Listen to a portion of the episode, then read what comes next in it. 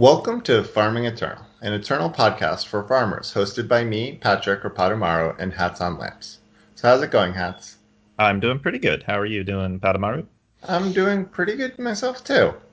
So, it's episode 65, and for those of you tuning in for the first time, we're a draft focused podcast. Our goal is to help you and me, mostly me, get better at draft. We get into the nitty gritty of the drafting process with a little meta analysis and play tips thrown in. And since Hats is always trying to uh, shimmy his way into this introduction more and more each week, uh, what are we talking about this week, Hats? Uh, well, this week we're talking about the rares uh, of Argent Depths. Uh, the the the new set, set nine, Argent Depths. We're talking about the rares, and we're ranking them by how soul crushing they are when you see your opponent play one. Uh, and I chose this topic for this week because I think that I think that this draft format has uh, more soul crushing rares than usual. I think it, it is a draft format that sometimes feels like it's defined by the strength of the rares that you can get in your deck. Um, and I wanted to uh, to to give a little credit to that feeling that we all get when our opponent gets a, a victory that feels a little bit unearned because they were able to tag one of these one of these uh, monumentally powerful cards. Yeah. My only slight correction to that is I would have said we discussed and then came to the conclusion that we would talk about the rares this week. That's fair. I did I did posit the idea of talking about the rares and you were enthusiastic about it. So I think that it is fair to say that we came to this together. Yeah, okay, that's good. I'm, I, I do something for this podcast every once in a while.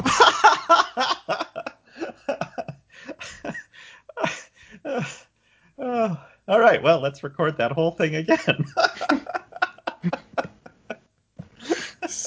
Not just in my up in my throne giving the thumbs up or thumbs down to I think it would also be more fair to say that rather than me trying to wheedle my way into the introduction, you asked me to write the third part of the introduction and then and then surprised me by telling me that I'd be reading it.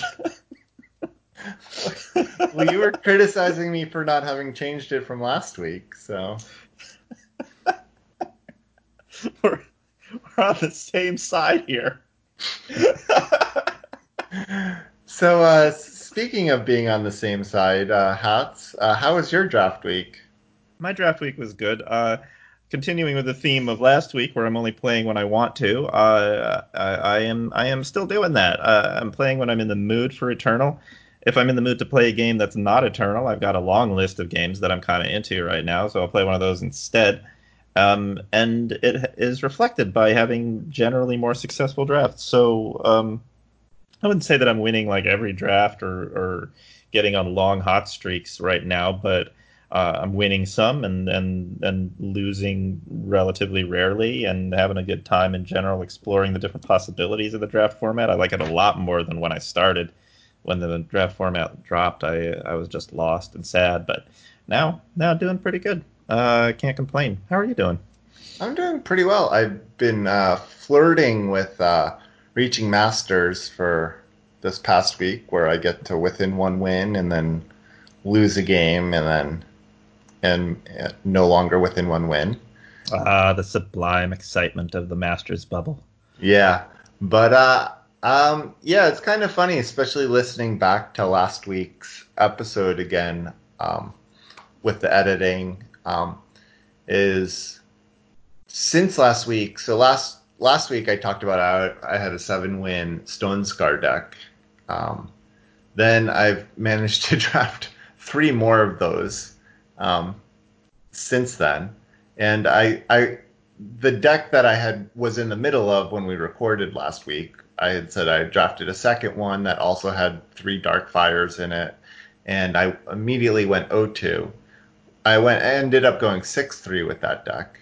Oh, congratulations! And, and, and then I drafted another um, triple Darkfire deck, but I decided to be disciplined and try just two, and um, I went six three with that also. Um, and then I drafted a. Then my current deck is a Stone Scar deck, but I kind of just ended up cutting all the shadow cards, and I'm just playing Mono Fire. So It could have been Stone Scar, but I, I'm just going with the Mono Fire deck. Mostly and how many because how I, many dark fires does that one have? it has actually zero Dark Fires, Oh dear. but it, but it has two Prism Golems, so that's why I cut my Shadow cards. Yeah, that makes sense. Um, Just just free free five five for three in draft. yeah, and then the other weird, I'm not sure how the deck's going to do. I have three of the Flameheart Patrols, but I was because I went late into Mono Fire. I'm like a little light, so I'm ending up playing. Um, I think I have 19 f- power end etchings in the deck, so I was like slightly short on playables, but it still felt worth it to play all the fire. But I have all of these like good surge cards, and I have like about four plunder cards. So You can convert sigils into treasure troves, sure. yeah, that, that's my that's my thinking. So, have you played any games with this deck yet? Yes, I've played two, and I, I won the first one um, quite easily, and then the second one, my opponent played multiple lifesteal units, which ended up being difficult to Yeah. to push through. They they played uh, they were not quite mono justice, but they played the the two two Aegis Surge guy um, onto surged it, and then turn three played the imbue lifesteal uncommon. Yeah. Um yeah, the green green something patrol. Yeah, which was so that was like a five five life steal, and then they played more life steal after that, and uh, Greenstone officer. Yeah, that's that's the way mono green gets you. yeah. It plays bigger it, it plays bigger units than you and then gives them life steal. Yeah, but I, I I was definitely losing the game almost the whole game, but the deck ended up having like a surprising amount of resilience that I never felt out of it. Um, so that so that that gives me high hopes for the deck. But speaking of all the dark fires, kind of like I felt like maybe I was because we did, you know, I talked about dark fire last week, but I had more thoughts about Darkfire. Um, and I I felt like we downplayed the like contr- the controlling aspect of it, and not necessarily just to kill units, but the fact, or we downplayed the fact that it gave lifesteal. We're, we we kind of talked about it like uh, a uh, in Magic like a lava axe, where you just do like five six damage at the end of the game to like you know, dome your opponent and kill them for the final blow. But I ended up using it quite a lot, just like as the to swing a race where you're you and your opponent are racing, and then they think they have you, and then all of a sudden you have like five to eight life more. And even if you're not using that to clear a blocker, even if that ends up just going face, like that can just be enough for you to like win in the next couple turns. And so I was using it quite a lot like that. And I've been really enjoying the Stone Scar decks. It turns out that, you know, a, a few Dark Fires and a few. Oh, jeez. Why do I always forget the 8 1? this is. Inferno Zealot? Inferno Zealot. I don't understand why I've, re- I've drafted so many It's of them. been it's been what three sets with Inferno Zealot at this point. I know. and my last three drafts have all had three of them in it.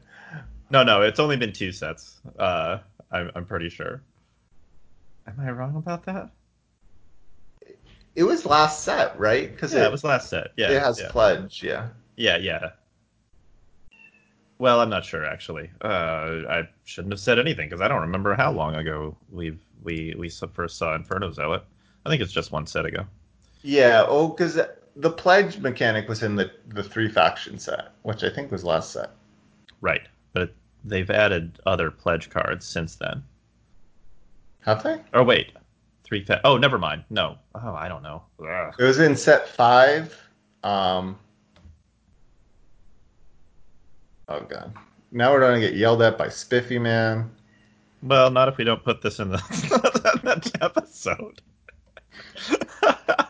yeah, it was last set. It was Echoes of Eternity. Okay, Echoes. What's what's set five called? Set Defiance five. was, was set four. Set five was uh was Defiance. Oh, Defiance is. Oh, Fall of Argenport was set four. Okay, Defiance was set five. Yeah. Yeah. So that was the other pledge set. Okay.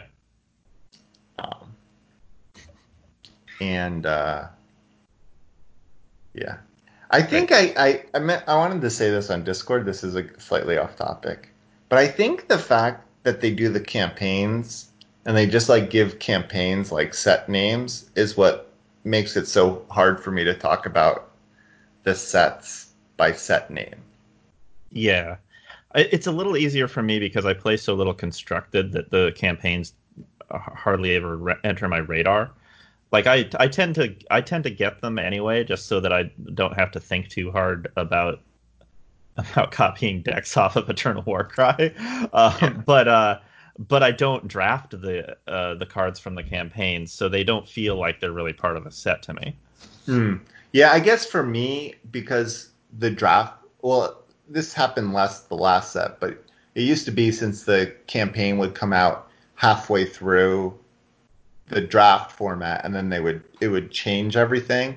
Sure, sure. So that was the big change. So in my mind, I would just kind of think about like the second half of the draft format by the campaign, and then by the end of the campaign, or then by the end of it, I couldn't remember whether that was the campaign name or the set name anymore. Right. Okay. Anyway, Yeah, that Anyway, that- sense. that's neither here nor there. Uh, the point being that with a couple Darkfire, a couple um, Inferno Zealots, and then one of the Weavers, Uh-huh. you just like have yourself a deck. Sure. You don't even have to be that fast because you're gaining life at the same time that you're doing damage, so you don't have to race in the traditional sense. Yes. Um, so you can end up with like a I was gonna say, especially with the Spirit Weaver giving your units life steal, like that changes the. You can like, you can do whatever you want. Really, it's a little different with Might Weaver. I feel like Might Weaver is a little bit more, like all in. yeah. Um, My But I best think- experience with Might Weaver was actually in a Rakano deck that had a bunch of uh, combat tricks, mhm. and and I would go for the kill in nearly every game by attacking wide with like two, one or two more units than my opponent had blockers, and then just putting the combat trick on whatever wasn't blocked. And I had a Might Weaver, so that unit would just do enough damage to kill them. Yeah. Yeah, so I've been playing with especially because I've been drafting like this these like Spirit Weaver versions of the deck, sort of playing them like combo con- control is the, probably the wrong term, but like you can play it like a little bit more controlling and like trade off and stuff.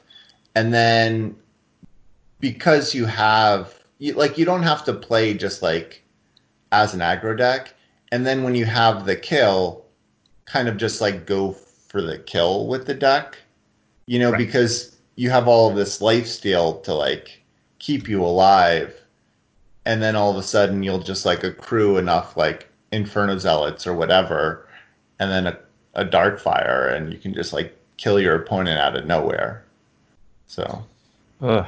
Well, it doesn't sound like much fun to play against, but uh, it is. It's a legit uh, strategy. anyway i've been anyway, i've been enjoying the deck Yeah, um, sure. Well, I'll have to keep an eye out if we ever if we match up on the ladder to to not let you kill me out of nowhere. You did, yeah. I mean, you were when I I well, I didn't mention I didn't complain about it last episode, but you were one of my losses and when I started 0-2 with that second. oh, really? Oh, I didn't realize. Yeah, yeah. I wish I could tell you that I remember exactly what happened in that game, but I play I play too much Eternal. Yeah, I don't remember. I've already blocked it from my memory. Yeah, that's fair. Um, all right, so uh, we'll move on to thanking our patrons over at patreon.com slash farmingeternal. Um, for as little as a dollar a month, uh, you can get access to show notes, and that's about it because uh, I've been including all the bloopers just in the show now to save time in editing. Um, but we do still appreciate you, even without any perks. It does keep us it does keep us going. Yeah, yeah. knowing that people appreciate what we what we do and being reminded about that every month, that's nice. Yeah, it's great. So uh, thank you to Stephen R, Mercurial Blue, Abednego, Meagles, Madness, Tyson Blossom, Parmalee, Darth Herman 2, Twin Hex, Cassandra, Jed the Homerid, Raven Dragon, Esred 0215, Sunblaze, Work Done Sun, and Yestout. You guys are great. Yeah, we like you better than other people. Yes. Um, and then on to card of the week. Oh yes, card of the week. Uh, my card of the week is Siphoner Paladin. Um, Siphoner Paladin is a is a unit. It's a one five. It costs three Justice Justice. Uh, it is a Paladin, and it says uh, on summon you may sacrifice another unit to play a three three relic weapon, or give your current relic weapon plus three plus three. And I just wanted to highlight this card not for any like special reason, not because it's controversial or anything, but just because it's different. Uh, I think the word is out that it is a good card. It might be ju- uh, Justice's best common in a group of very good commons, and uh, I don't think we've ever seen anything exactly like it, where you can just trade in a unit for a relic weapon. Uh, you don't even have to like summon the relic weapon separately. It's just um, you get to immediately attack with it.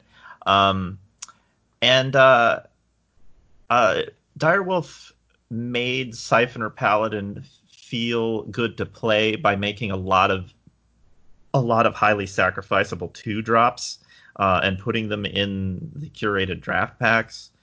Copperhall Porter is a big one. I think if they hadn't made Copperhall Porter like a ten times uh, a ten times boosted common, in the draft packs that Siphoner Paladin wouldn't be quite as insane as it is. Um, that's the two one for two that uh, that that fetches a Justice Sigil from your deck when it dies. Uh, such a great thing to sacrifice with Siphoner Paladin. Um, and then there's like Silverwing. Uh, that's the that's the that's the one one flyer with revenge. That's another great thing to sacrifice. There's a lot of stuff like that. Uh, the the cleric that silences uh, opposing units when it dies is my favorite thing from Argent Depths, the sacrifice with Siphoner Paladin, because sometimes you can take out a couple of things with that move.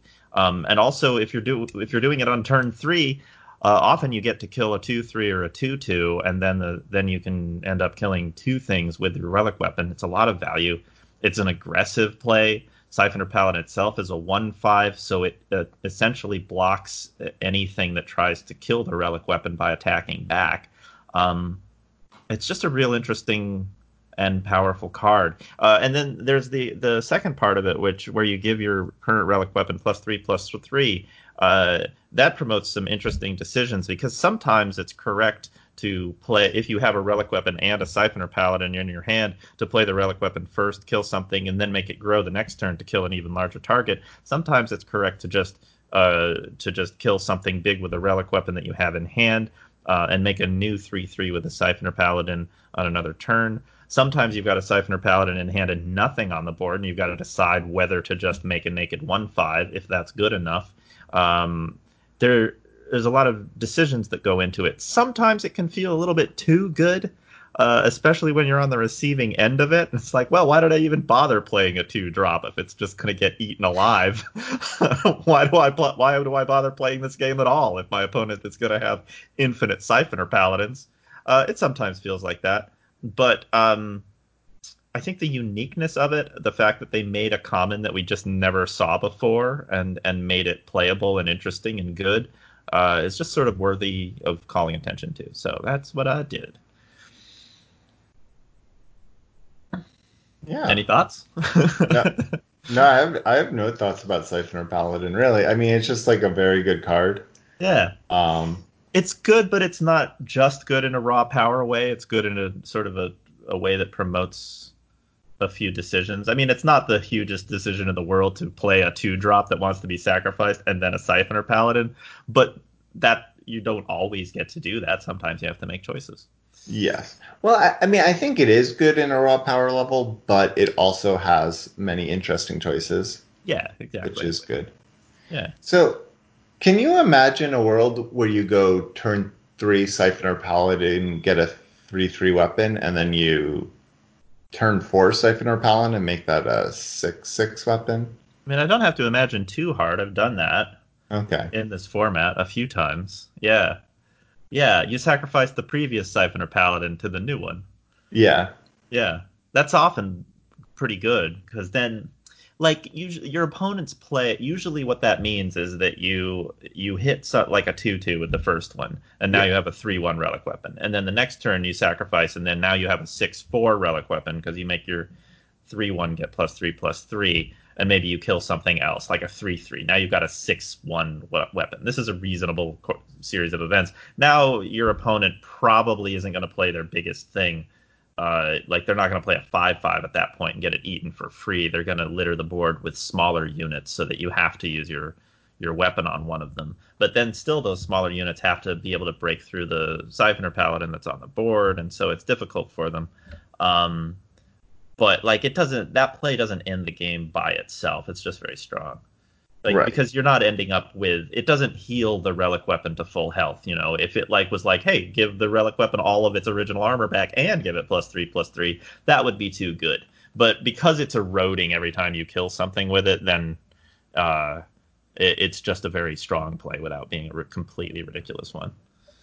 Yeah, that's a, that's what I was wondering whether it's like you, you, too much of a tempo or card disadvantage to be like sacrificing to just like grow your weapon bigger to kill theoretical bigger units without Yeah. actually. Yeah, you're you're preventing your opponent from playing really big units that they don't want to get killed, but usually they have the option to play something else Right. rather than sacrifice their large unit at that point. So it's so often just using up your three three your originally uh, three three relic weapon and then making the other siphoner paladin to refresh yourself with a three three. Sometimes that's better. Okay. So my card of the week is a corrosive dagger, which is the three fire one one weapon with decay, and then summon play a one one rustling with decay for every two fire influence you have. And the reason I kind of chose this week card is um, I kind of am wondering if I'm overvaluing this card a little bit. I kept talking it up last week.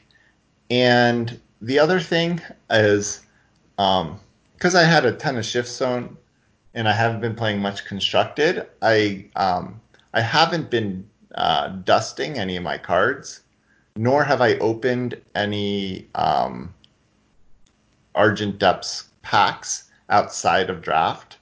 So I know how many of every card I've drafted. Mm-hmm. And you're And, wondering why uh, you have 67 corrosive daggers? no, I haven't drafted quite that much, but it is my highest drafted card. okay, yeah. um, followed by um, the the worm the the draw two worm, Mhm.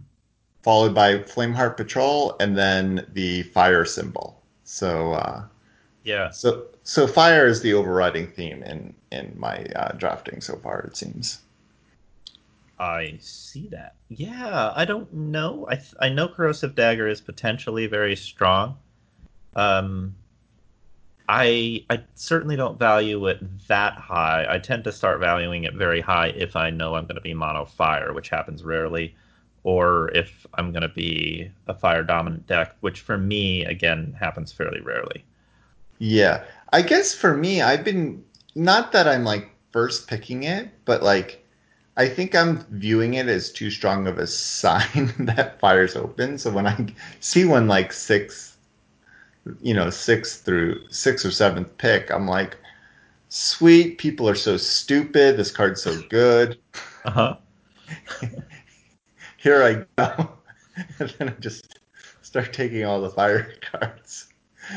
And um, it actually hasn't done that much work. I like in any of these like stone scar decks that I've had, like it's been okay, but it hasn't been great, which is making me like sort of reevaluate um, my opinion. It kind of works well in like what I was talking about earlier with these like slightly more contr- controlling um, life steely five attack matters because it um, they're just like defensive bodies to block, and they're kind of annoying for your opponent to attack you with, as you're just like sort of trying to stay alive to get enough power to be like start playing all of your big units and spells. And um but but other than that, I don't know. I think this is like a, a thing where it's like powerful, but it's too too limiting once you start picking them as highly as I've been picking them. And uh yeah, because like their value does go way up or way down depending on how min- how much fire influence you're going to be playing. Yes, exactly.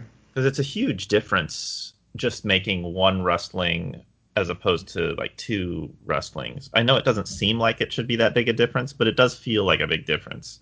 Right, but what, what I guess what tricks me with this card is like when I just think about it. But if you play one rustling with this weapon, it's not actually that bad. It's like not that bad of a floor. Is you know because yeah. you're you're only giving a unit plus one plus one, but like decay is a very powerful keyword.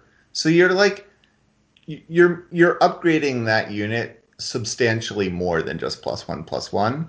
And then you get like a bonus one one rustling onto it. And so like when I think about it that way, I'm like, no, actually this is just like a pretty good card. Yeah, no, it is a pretty good card.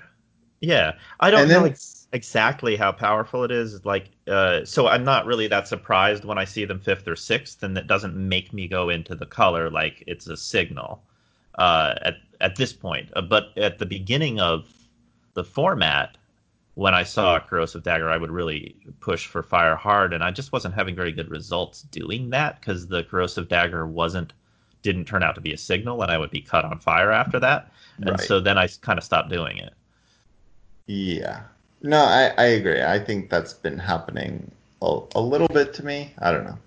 I don't know. I just wanted to highlight uh, the fact that I've drafted this so much, I guess. Yeah. Well, it is a neat card because it is one of the few ways of giving decay to a unit that doesn't otherwise have it. I think it's this and hunting Allosaur, and that's about it. And there's that. There's also the. I guess it's a rare, but there's the the one cost rare that gives a unit plus two, plus one in charge and yeah. decay for the turn. Yeah, that happens too, for sure. Um, but among commons. Yeah, yeah, you're right. Yeah, sorry. Yeah. Yeah, no worries. I mentioned it and then remembered that it was a rare, but. it doesn't feel like it should be a rare, but it's not the only text on the card, is it? We'll mention that card later. It's on the list. All right, so we'll move on to the seven win run breakdown this is our long-standing data collection project here at Farming Eternal, where our listeners mail us their seven-win drafts to farmingeternal at gmail.com, or you can post them in the seven-win channel in our Discord, uh, either an exported deck list or any kind of Eternal Warcry link, and then we compile this, put it in a spreadsheet, and talk about it here in uh, this here segment, as well as read all the names of those who contributed this week. Uh, all thanks to John Holio, who actually does all the, the entry. So we had 50 decks this week. So our new contributors are Anthony N, Bravo Choke, and Julian, as well as our veteran contributors Abednego, Agent Dynamo, Beard Broken, Darth Herman 2, Dubes, Full Robot, Handyman, Hats on Lamps, Iplong Go, Iplong No, Meagles, Mercurial Blue, Mossy the Pirate, Nethership, Ol Rich, Out on a Limb, Shab, Smiley Z, SSJ 1997, Steve Irwin, Titus and Blossom, Twin Hex, and Zuby. So thank you again for sending in these decks. Not much new to say, um, except uh, the trends continue. Uh, Fire Fire Justice, sort of just Rakano in general, had a little bit of an uptick this week, where we got a bunch of Rakano decks. Um, and so time went down a little bit, but it's still right up there. And Primal and Shadow have not had a surge yet, so they're still sort of hovering right around uh, 20 25 percent. Yeah, I had a I had a good Feln deck um, just yesterday, but I only went six three with it, so I couldn't post it. Yeah, it's tough to it's hard to make it work. You know what's a what what's weird about this format is I feel like when I draft a certain faction combination, I will Mhm. play against that faction combination more often than I normally would. Like Mhm. like I never play against Feln, but I played against Feln like like in half my games when I drafted a Feln deck. I'm sure it's just some sort of confirmation bias, but it seems to be happening over and over again. Oh, that's well. Actually, you know, it's funny because we talked about all of these. Um, you know, we talked about these same stats last week, and I was, and we talked. Well, we talked about how Feln wasn't doing well, and then this week I played against a surprising number of Feln decks. Also, Huh. Well, maybe just everybody uh, like got to the point where they're like, ah, I just got to make Feln work, or maybe because Feln was starting to get so underdrafted that people started getting pulled back into it. yeah, That's probably the rational explanation. and my, and my opponents were all like high masters players, so I I feel like that could just be it. They were like, I mean, there you have to be able to do something with all of these primal cards, right? Oh yeah, I mean, there's good ones. Yeah.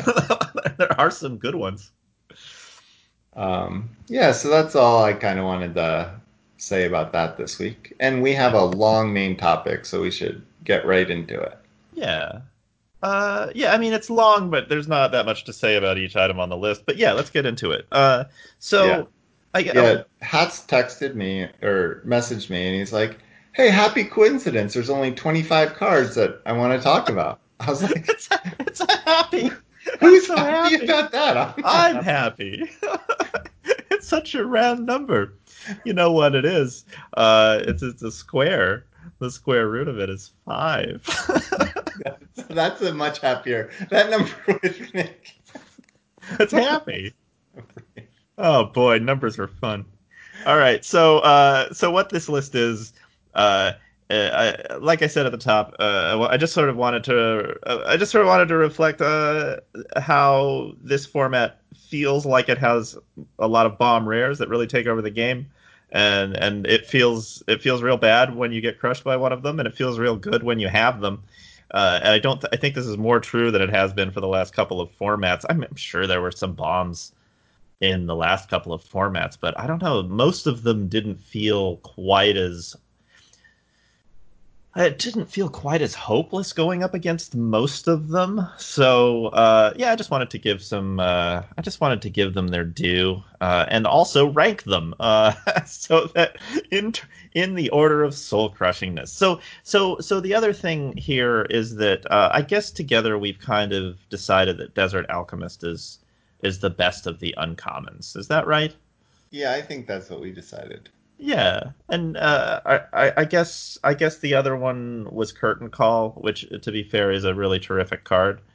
Um, even if you can't make all of your units indestructible, it still gives plus two strength and life steal to two of your units in the middle of combat. It's a very very powerful card. But I feel like on the whole, Desert Alchemist just does so much.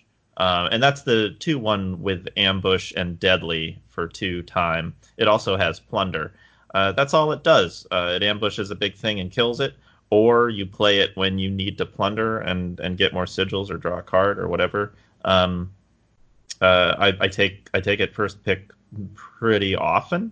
Um, so so we'll also, uh, unless we get real tired of it, mention whether whether the rares on this list uh, are cards that we would take over Desert Alchemist. Pack one, pick one. So that'll be the strategy part of this.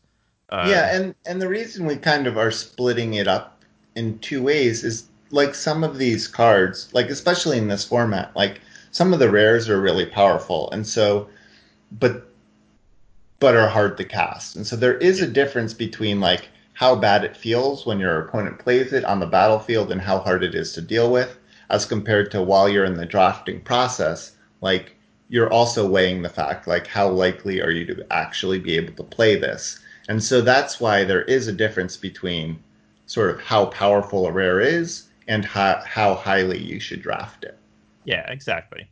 Uh, so let's get let's let's do it. Let's start at number twenty-five. Number twenty-five, Maveloft Huntress. Uh, Wait, we're going we're going backwards. yeah, yeah. So to keep number one as the the biggest and best one. Oh man, okay. Well, you I know I wrote it in the opposite order. I'm sorry. I wrote it in the opposite order. Because I can only count from 1 to 25 when I'm putting things in an order. But when I'm talking about them, I can only go backwards. so you're going to have to scroll down. Okay, I scrolled. I scrolled. Great, pages great, and great. So pages. Maveloft, Maveloft Huntress. Uh, it's uh, two primal primal for a two one with killer, imbue, uh, and plunder. Uh, so Maveloft Huntress is not a card that makes me super depressed if someone plays it against me. Fair play, I say. You've got a you've got a fun little uh, a rare that that that uh, is basically a removal card, but sometimes can be a lot better than that.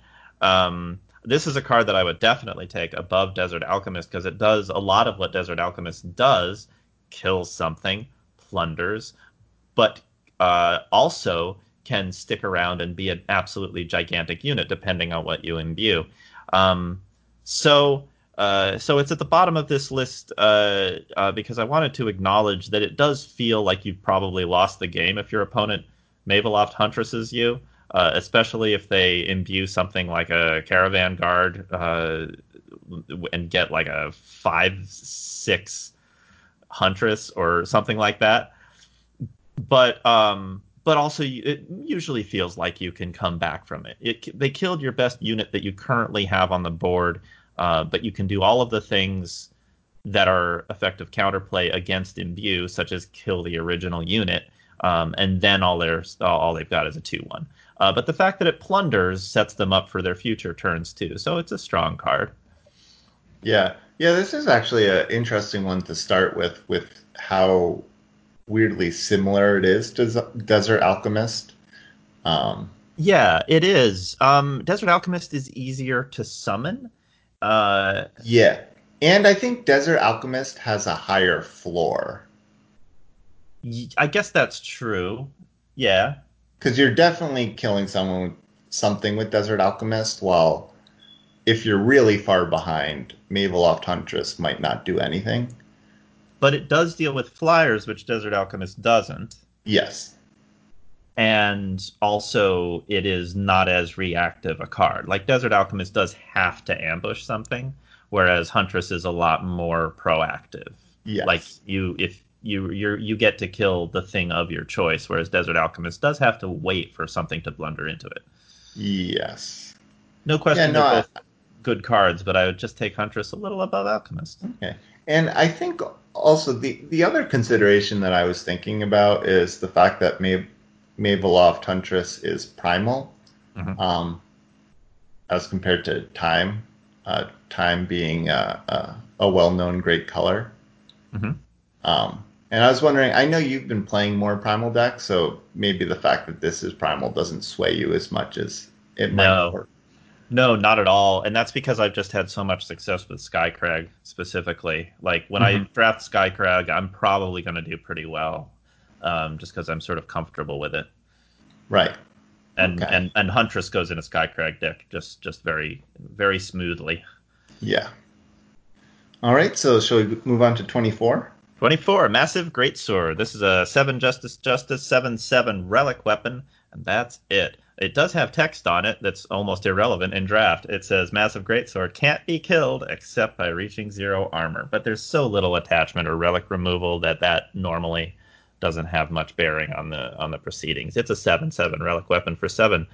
Uh, that doesn't sound like anything special, except that uh, Combrei, the ramp faction combination, has uh, very little to ramp to. Um, the and Justice especially doesn't have a lot of seven or eight drops, uh, except in the rare category. So this is it. This is what you're going to, and the massive greatsword can kill two or three units and probably end the game.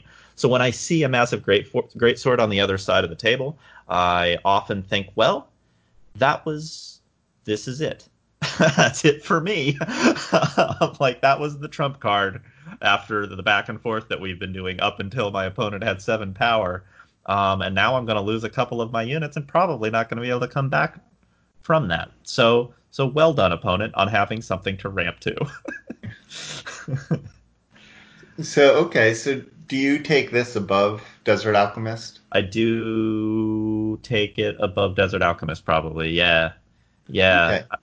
I know that this is not as cl- a super clear choice between those two, uh, Mhm. but I do think that Justice is the best is the best faction in this format, Yeah. and the fact that you kind of sometimes will peter out of stuff to do by the time you get to seven power if you're in a Justice deck means that this gives you reach in your I guess reach is the wrong word. It gives you um, a top end that otherwise you just wouldn't have in your in your justice deck.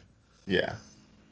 Yeah, okay. And then the other sort of tangentially related question I had is speaking of relic removal, Mhm. do you think there's any reason to ever run Ruin in your deck in this format? In this format, no, I think it's dead too often. There's Yeah. so many there's so many matches where there's no target at all.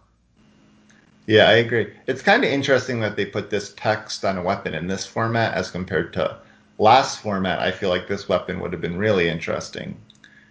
Oh yeah, yeah, it would be a way around the main deck disjunctions that everybody was running, but not not now. Uh, this is th- that's text for constructed, you know. Yeah. Because relic, I mean, this can't this thing can't be cat catted. I guess. What do you say when when the cat that kills attachments comes down? Uh, well, whatever. It can't. The, it's it's cat proof. Yes. Okay. All right, so 23. 23, Lord Ragnar. Lord Ragnar, which has the best name, by the way. Uh, you really expect Lord Ragnar to be able to punch hard, and he does. Uh, Lord Ragnar is a six fire fire seven five with quick draw. He has text too, which is usually irrelevant. Uh, his summon ability is if any of your units or relics have used their ultimate abilities, they get those effects again. There's not a lot of ultimate abilities in this format, uh, not very many at all. Uh, I think the most relevant ones are probably Rust Machine, which is an uncommon. Uh, if you've already activated Rust Machine then uh, and gotten your two Grenadins with Decay, you would get another two if you make a Lord Ragnar. Another one that I've seen happen is Gravewatch Ancestor. Uh, Gravewatch Ancestor gets real big when you pay se- uh, six power, and uh, Lord Ragnar makes that happen again. Uh, it's a little bit of overkill, though. Usually, you don't need to activate a Gravewatch Ancestor twice, but uh, it would happen here. Anyway, uh, the point is that Lord Ragnar is a 7 5 with quick draw, and it's incredibly hard to deal with him once he's down. That's. Uh, that's really why he's on the list. Is once you see him, you've got to have direct removal for him. Uh, gun down's not going to work because he has quick draw. It's almost a bad joke because gun down would be the perfect card to deal with him. It does five damage. He has five health, but it specifically says on gun down does not kill Lord Ragnar. Hey, I have a specific question about having never played Lord Ragnar. Yeah. Its summon ability, it just refreshes the ability, or No, Or no, does- it makes it happen when you play him. Yeah. So if you have a rust machine that has already activated and made two two granite uh two rustlings, Mhm. Ragnar makes two more rustlings. It activates the ability again. okay. If you have a Gravewatch ancestor that is now like a seven eight because it gets a plus five, like Ragnar makes it ha- grow again immediately when you make him. So Okay, that's cool. it is it is cool. It would be even cooler if I if there were any if there were I any know. I ultimate abilities. I I passed this card once because I was like, oh, that's an interesting ability, and then I searched for ultimate abilities in this draft format, and I was like, oh, that is never triggering. Yeah, it's just never triggering. Yeah, it's uh, I'm entirely including him because he's a very difficult thing to deal with in combat. There's there's plenty of big fire, uh, a big fire units, and there's a, uh, sometimes fire units that have quick draw, but rarely are they printed on the same card. Yeah, Uh, that's what makes that's what makes Ragnar special. yeah. I mean, the the common one is a five cost for a three one quick draw. So Right. Yeah, exactly. I mean, yeah, it's usually you don't you don't combine those two things on some massive body like you you do here. Uh, so that's why he's a rare, and that's why he's he's a good top end for aggressive fire decks, or really Mhm. any fire deck, because just eventually something's going to have to I mean, he just eats blockers until he gets through, basically, unless you have some kind of removal for him. Yeah, yeah. Though he's like a, a I think a very fair finisher. You know, like the, He he's not taking. You know, I mean, he'll win the game, but he's not swinging the tides into anyone's favor. Oh no, no, he's just a big effective attacker. Um, yeah, yeah. There's there's nothing special about Lord Ragnar, uh, but he feels special. Like when you have him down on the table, you're like, oh, I'm gonna win unless they do something about him. So that's why he's that's why he's on the list at all. Yeah. Um. Yeah, and it's actually number twenty-two. Number 22. I don't know how to say her name, but uh, let's call let's let's call her Sil. Sil Cabal Strongarm. Uh, two fire shadow shadow shadow for a five one with decay. When one of your units with five strength or more dies, you play a one one vampire bat with flying and lifesteal. You'll probably be able to tell me uh, more about this card than I will because you played Stone Scar more than I have.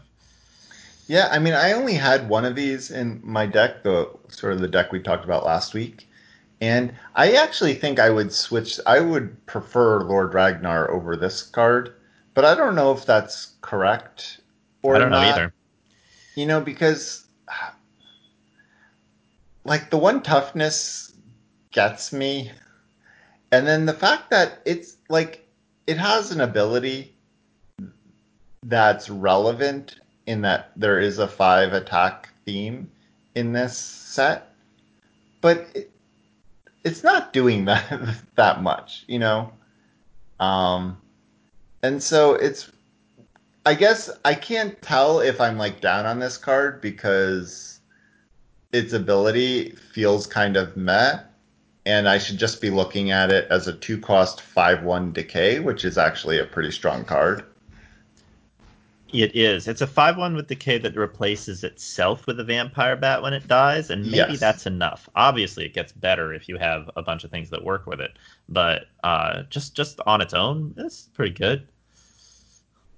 It yes, it, it is, but like, how much better? Like, how much better is it than the common, the three cost four one decay? Uh, Like, well, I don't. I don't feel like it's astronomically better. I think it. Re- I think the fact that it replaces itself with another unit is pretty darn good. Yeah, Um, no, I mean I agree. I agree. It, it's good, but like even the one one flying life steal, it's like that. You know, you know, if it was like a a, a one one deadly or something, I'd feel I'd feel a yeah, lot better would, about that that would be better, but I will play a vampire bat just as its own card when it's available in a draft format. So uh, maybe Yeah. I'm unusual that way, but I, I I like my little vampire bats. They punch above their weight. No, I I agree. I agree. I just think that this card is, I don't know, it doesn't excite me. Well, that's fair. Well, I it's guess. only it's only number twenty two. Yeah. Um, and so would you take this above a Desert Alchemist? No, I would take Desert Alchemist above this. It pack one, pick one. We're we're, Yes. we're still talking here, but if I'm in, if I'm solidly in Stone Scar, then I'm happy to see this card because I think it's a great little sort of mid range uh, value card. Oh yeah, no. De- I mean, I would definitely play this in my Stone Scar decks, but uh, Pack one, pick one. I'd take I'd take Desert Alchemist over Cell. yeah. All right, so I think we're in the same spot.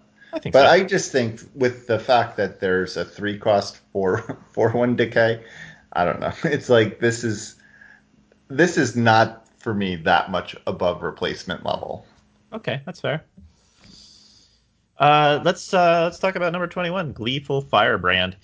So Gleeful Firebrand is a zero three for one fire. It says when you play a spell with cost five or more, deal three damage to an enemy, and it's uh, it's also got plunder. So Gleeful Firebrand, Firebrand, ooh, it's a hard card to say. it's a hard card to say. Gleeful Firebrand um, is a real rattlesnake of a card in the sense that uh, when your opponent has one, you have to play as though they're going to be able to start torching your units with it when they reach five power. Um, but it's not guaranteed. You don't know how many five uh, cost spells they manage to get in their pile. Uh, but uh, you've got to act as though they can do it. Sort of like Ancient Machinist, which uh, may actually be a better card than this if you have have a, a whole bunch of five power spells uh, or five cost spells. Uh, anyway, but as far but assuming assuming that your opponent's deck is well built and they make a Gleeful Firebrand on turn one or worse turn four. Um, uh, you have to behave as though this thing is going to wreck you. So uh, uh, the the fact that it is only a zero three uh, means that it's not that hard to kill. There are ways, um, but also the fact that you have to take a one drop so seriously makes it a very scary card that's punching way above its weight. Yeah, I agree with everything you just said. It's I think this is a pretty cool little card. I haven't gotten like a like dedicated five cost spell deck to work yet, but um but I've played a couple of these and they've always been good. You know, Darkfire's five cost. yeah. Yeah, Darkfire's five cost, all right. Um, uh, but uh but I I really like the fact that you play it on one. It can block something probably. Um, it plunders, which helps your opening hands. Then if you play it later, like on four, it gives it can turn something into your fifth power that you need to play then to then play your five cost spell. So the fact that it sort of synergizes with itself in the sense that you want to get to five power um, is pretty good with uh. Plunder. Yeah, and for the record, I think I would probably still take Desert Alchemist over this, but um, because it requires drafting your deck in a particular way to make it really good, so there's more hoops to jump through. But there, once I've got like maybe maybe th- three uh, spells that work with this, then I'm probably going to take it pretty high. Yes, and I think the fact that this format does have a lot of five cost or more spells, I think really ups, you know, yeah. and that you can play them is pretty is pretty. And good. the and the just the fact that it has plunder makes it uh, a, a pretty high pick. Yeah, and, and what's kind of interesting for me is like you know even just like in a mono fire deck, like if you play this and you don't really have a lot of five or higher spells, but you have armed and dangerous, for example, like this really goes well with. Oh yeah. with armed and dangerous, and so you don't really need to be in like the, like the, quote unquote like official praxis five cost spell deck to really mm-hmm. get use out of this card, which is nice. Yeah, yeah. No, the the you don't have yeah you don't have to jump to, through too many hoops um, for it to be very good. Uh, just a few, just a few more than I like for a, a, for a first pick. But it doesn't take much for me to to think, oh, this is going to be a great card in my deck. So yeah, yeah. All Number right. twenty. Um, I don't know whether it's called whether it's Jotun or Jotun or Jotun, but I like Jotun, so I'm going to say uh, say it that way. Uh, this is Jotun Ice Slinger. Uh, this is a six six giant for eight primal primal. It's got Aegis. Uh, and its summon ability is deal damage to an enemy unit equal to your shadow influence, and you get that much life. So I have I have this on the list because when it works, it when when your opponent plays this and they have some shadow influence, uh, you're you're probably done. they killed something with their eight drop, and now you have to deal with a six six with Aegis, and they gain some life uh, but I don't. You're not going to see that happen very often because you'd have to be crazy to take this really early in a draft. uh, it's an eight drop. It's only a six six for eight, and you do need for there to be some. You need to be playing Feln for it to be very good. Uh, so uh, I don't think it's a super strong card to take speculatively. Um, there's a lot of some a lot of times you're going to be in a primal deck that doesn't even want an eight drop period. Like if you're some sort of a fairly aggressive Feln deck, I don't know if that exists, but you don't want uh, any eight cost cards. But if you are the slow Feln deck, this is a great top end. it's yeah. a huge amount of value. I've had it played against me exactly once, and it it was it was very depressing. I was like, I thought I was winning this game, but no, I guess not. Yeah. Yeah, I think the thing that kills me with this card is the fact that it's it's a Feln card. Like I know it doesn't make sense probably color pie wise, but like I feel like this card would be a lot better if it was looking for time influence or something. Mm-hmm. Yeah, I, I I don't know. I don't know where it would feel like it makes the most sense, but I do agree with you that it feels wrong the way it is. it doesn't feel like there should be a primal card that just ices something when it comes into play, but that's what this card is. Yeah, well, I mean, the fact that it requires shadow like makes sense. So sure, I don't, uh, you know, like the theme. I guess I was thinking less from like a theme, like the theme sense makes the in from a theme sense, it makes sense to me. Okay. Okay. Uh, sort of like a, uh, like mechanically, but like I guess I just mean like from playability wise, I'm just like I don't know. you know, I'm like, oh, I have to be Feln to play this.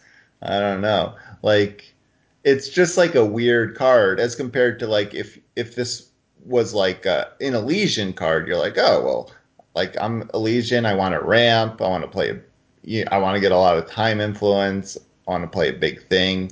So this would be like a great ramp top end, but like Feln isn't really a ramping deck, and so no, it's it's, it's slow... just kind of a weird card. It's just a weird card for. Yeah, it's a slow value, uh, like sort of plotting deck in my experience uh, Feln is. Uh, it's a long-term value deck.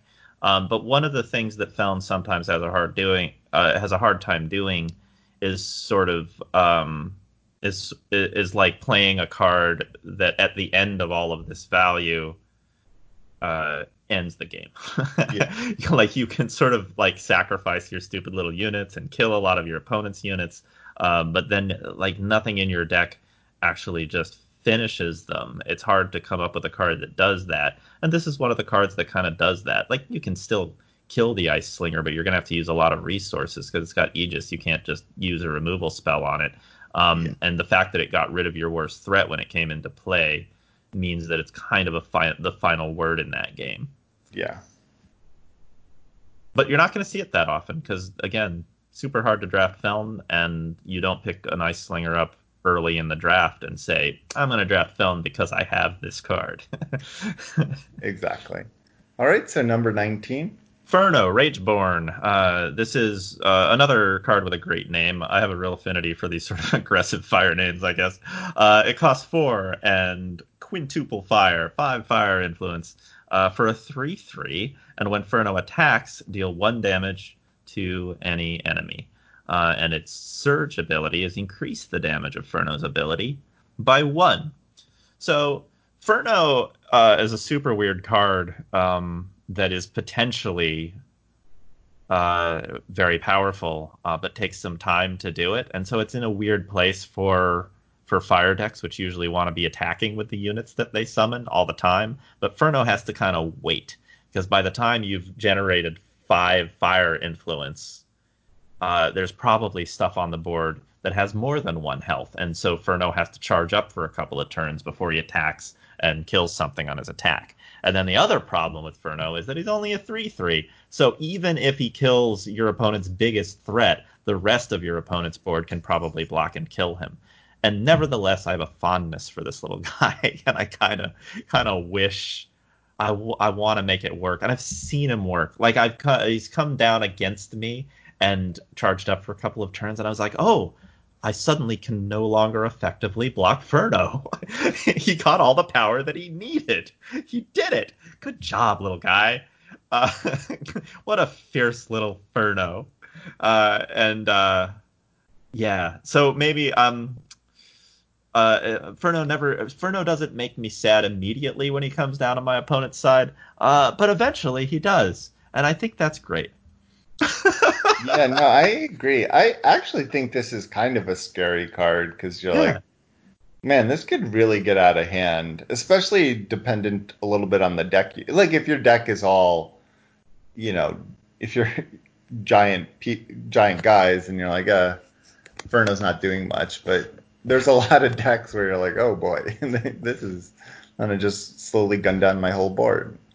And there's also the threat that Furno will just uh, sit there on the board and charge up until he can one shot your face. yeah. He has that ability too. Yeah, so so yeah, I think that's a, a pretty a pretty good card. Yeah, uh, I would take Desert Alchemist over it because he's so hard to summon. Like if you're not mono fire, it's real hard to to summon a Furno. Mm-hmm. Uh, so number eighteen, Oscar. Chief Tinker. Uh, this is a 2 5 for 3 Justice Justice. When Oscar attacks, gain Shadow Influence. When you have 6 Shadow Influence, uh, there's just a novel. When, when you have 6 Shadow Influence, it says when you sacrifice a non Valkyrie unit, it becomes a Valkyrie with flying.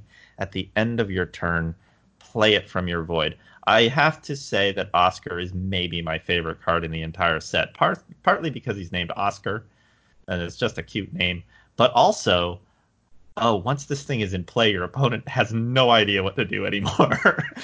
like, because now your units come back. I had someone imprison me when Oscar was on the board once. That was awesome. imprison forces you to sacrifice two units, and I was like, upgrade two of my units so they have flying. Will do. Happy to do it. Thanks, opponent. they they had just given up.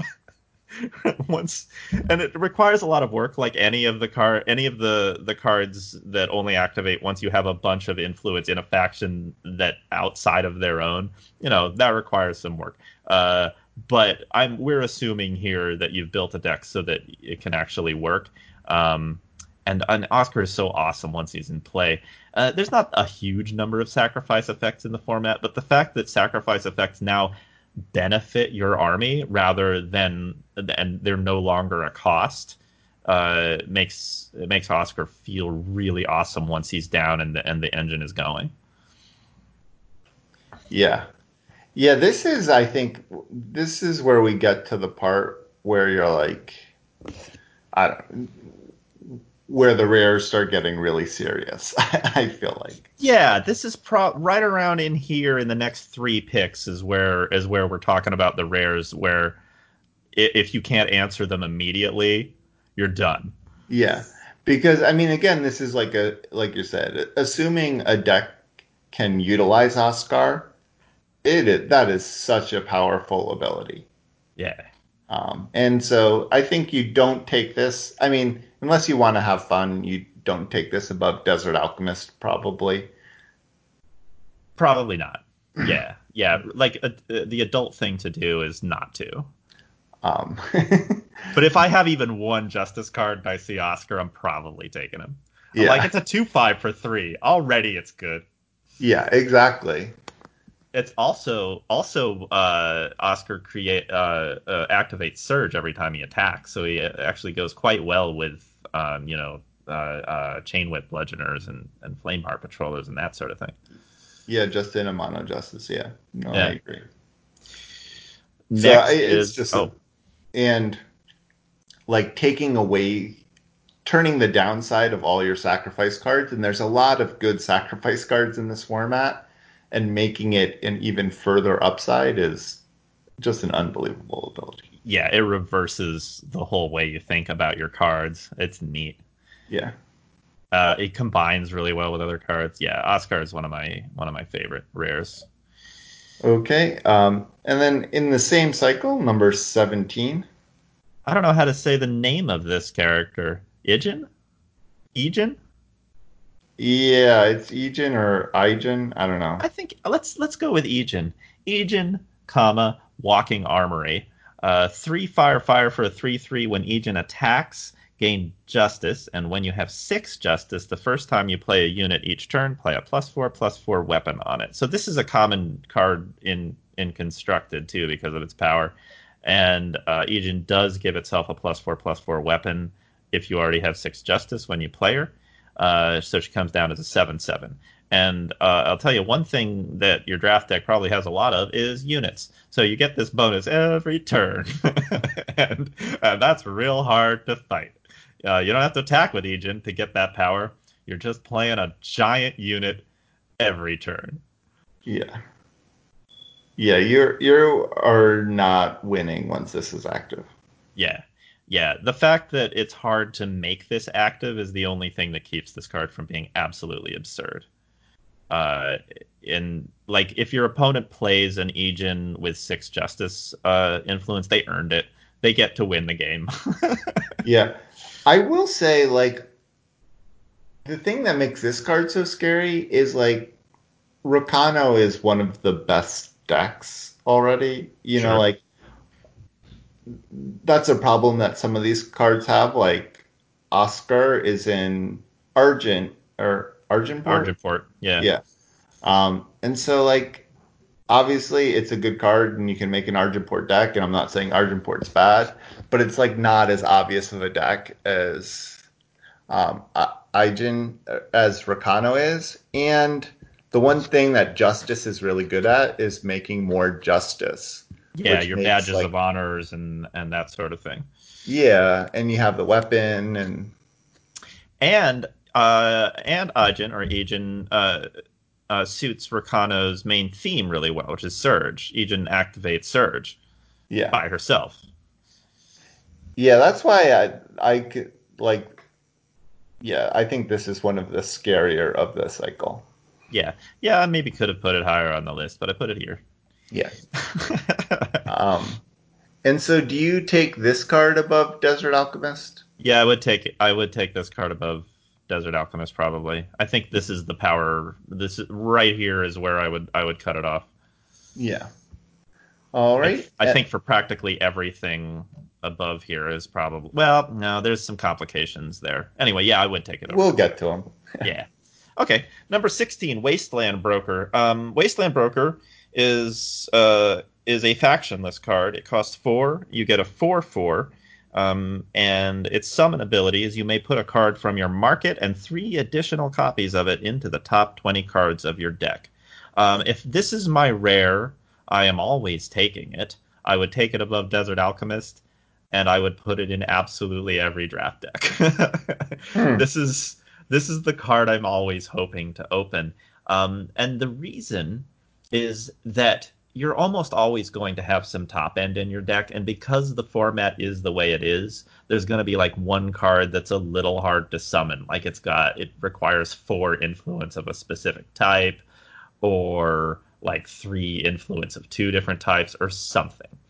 Uh, if you have a Wasteland Broker, you put that card in your market. And now you have four copies of your best card, and you don't draw them in your opening hand. You only draw them after you've wasteland brokered four of them into your deck and you have the influence to summon them.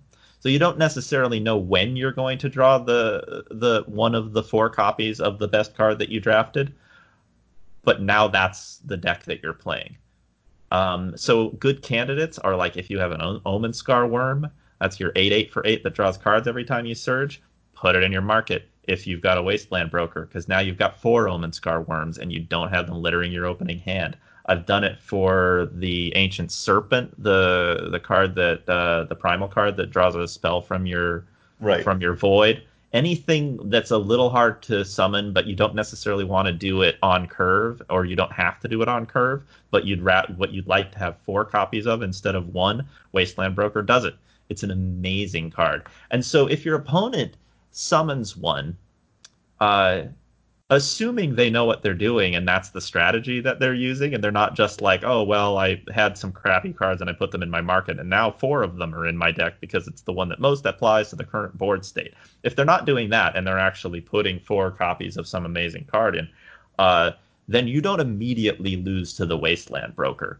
But in eventually you will. You're going to eventually lose to what the Wasteland Broker did several turns ago. So it's a depressing card to see from your opponent because you know you better win the game fast because the quality of their deck went up very high. Yeah. Yeah, I guess I'm a little lower on this card. I, one because its body got worse with the nerf. I mean, it's still like a fine body. Yeah.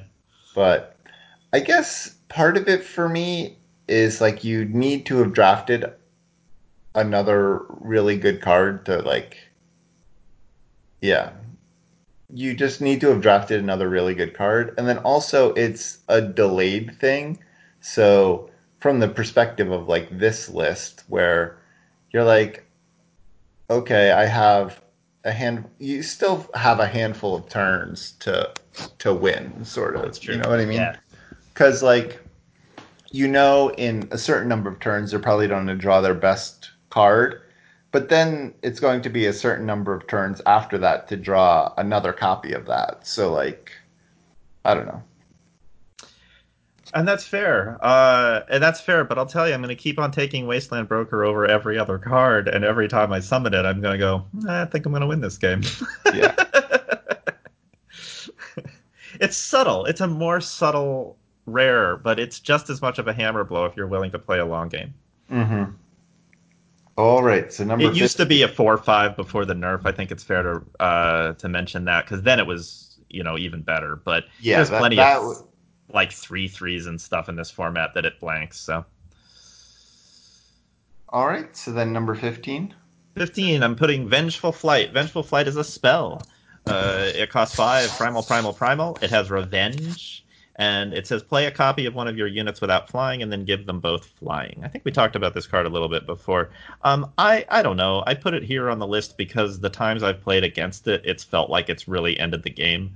Because having it really depends on what you're casting it on obviously uh the the more the the bigger the card that now has flying and and there's two of them the worse this card is or actually the better this card is um i'm talking as though it's my opponent playing it um but it does feel like it's really hard to overcome because units that are units that don't have flying don't have flying for a reason because they're bigger than units that do have flying. So when you give them flying permanently and then make copies of them and both of them fly, it's like, oh, I don't think I'm going to be able to, to win this game anymore, usually. But it's a little bit hard to make it work, and you do have to have something on the board to copy in order to make it very good. But then it comes back and makes a copy of the next thing. And so I think it feels like a very powerful rare. I would take this over Desert Alchemist because I'm not afraid to play Primal, and I this is going to be the best card in a lot of my Primal decks. Um, so uh, and and maybe my experience of this card is colored a little bit by the fact that I've seen I've had it cast on Acrid Scorpion so many times against me in Feln decks, and it's like Acrid Scorpion with Life Steal is a three five. Now it's a three five with flying and Life Steal. I'm like, well, I guess this is over. now there's two of those things. Yeah. I don't know what I'm gonna do. Yeah, I mean, I I think this card definitely deserves to be on the list uh, because when your opponent plays it, it probably means it's about to be very good for them. You know what I mean? Yeah. But but it, that doesn't like take into account when it's sort of like dead in their hand or you know you know not doing much. It's like when you Yeah, see it, it's an amazing card. But I think I I I maybe I'm a little colored by the fact that I've drafted it twice and it's done absolutely nothing for me, and so uh, it feels deader than it probably is because it doesn't actually read like it should be a dead card that often. Um, Well, the problem that you brought up last week is that a lot of Primal's good cards already have flying, and so and so Vengeful Flight uh, feels like it just literally has no target sometimes. yes, I I that's what I thought. And then sometimes you know you're just not playing that many units, and then even if you you know it's it has a weird tension where when you play it on a unit, that means if it comes back from revenge early, you might very well not have a second target and stuff, so you're not like getting full value out of it. Which um, you know maybe you're you know maybe casting it once is enough, but it is a, a weird issue with the card. Yeah, I think it, uh, you do have to sort of build the deck when you're making your final cuts. Like think about the fact that you have a vengeful flight and and just maybe uh, the the units that you include in your deck. Make sure that you have enough targets that the vengeful flight will be consistently good, and maybe that means that you don't. Maybe that means that you cut like a small flyer or something and leave in a big uh, ground unit that you otherwise. I don't know. Uh, It's just it's a consideration. Um, the fact that it's three primal means that you do have to be pretty heavily into primal, and so a lot of your units are going to have flying already, and so that's a factor. But um, yeah, and uh, I guess the other thing is just like, I mean, this isn't universally true, but again, you know, like primal relies so often on its uncommons, and so like when you're thinking of like the primal commons, there's like a lot of tiny primal commons in this format, like every format. Um, which is like an issue. So like there's some good uncommons you could hit with this, but like if you're once if you're just thinking about like primal and not your other color, you know, I feel like your other color needs to do more work for Vengeful Flight to be. Yeah, ideally, yeah. I think this is probably good in Elysian where you've got some big time units and, yeah. and that kind of thing. But it's all it's fine to it's fine to cast this on a spellbound Ursine or something like that. Get a yeah get another no. get another big old bear yeah, exactly. And it, yeah. There are there are targets, but yeah, no, there's a little bit of tension with it. It's a powerful card that's not always at its best. Yeah. All right. Um, and then number fourteen. I think everything above this is is pretty dramatic. Uh, so fourteen is Wump and Mizo. Uh, I the first time someone played this against me, I hadn't actually looked at the rares in the format yet. I was just sort of playing drafts without, and I only knew the commons and uncommons. And I had to stop and read this card like every couple of seconds for a while before I had any idea what it was doing. Wump and Mizo is a 2 2 for two time primal, primal, primal. Your Yeti are invulnerable to snowballs. At the start of each player's turn, they play a snowball. Then, if there are four or more snowballs in voids, transform Wump and Mizo into a 6 6 party pair. Um, and party pair uh, also has text on it. Uh, it's a uh, it's a six six. It has endurance. Uh, your Yeti are still invulnerable to snowballs at the start of your turn, and when you attack with one or more units, play a snowball. Um, holy cow, what a complicated card! it's really hard. So you have to kill it right away, or this two drop becomes a six six with endurance. Um, uh, so occasionally you'll be able to kill something with the snowball that Wump and Mizo gives you as your as the opponent, uh, as, which is you know neat, but probably not. Um, you just sort of toss snowballs back and forth. You have your friendly little snowball fight, and then you die because party pair will kill you. it's um, it's it's a it's an intimidating card that doesn't kill you immediately, but is going to. Uh, a lot of things can kill a two-two, thank goodness. Uh, but otherwise, yeah, it, when you see this card come down, you better have removal for it quick, because uh, otherwise, otherwise you're gonna die. Um, I have not, I don't have anything else to say about it except that it's such a complicated card uh, but you do have to take it very seriously. people play this in constructed too because it is another card where you have to have a specific answer to it um, before it takes over the game. Yeah. Yeah. Yeah, I agree. Six six with endurance, just in general, very good card, especially when it costs two. Yeah, and then when it comes in, like you can't have a you know, you can't block it with like a one-one with deadly because that gets snowballed out of the way. so it's sort of it's sort of like, well, once it once it transforms, you're probably you're probably done. Uh, yeah, yeah. It's also one of my favorite cards just because the story that it tells is so is is so silly. It's like now we're gonna have a friendly snowball fight and then I'm gonna get on my dragon and and, and, and, and, stomp on you, still throwing snowballs. it's one of the best story cards they ever printed. Yeah. All right, number 13. This is Otherworldly Visitor. So this is the first of the transmute cards that we're going to talk about. This is actually from Elements, which is a one uh, one primal fast spell, deal three damage to an attacking enemy, which is still a pretty good card.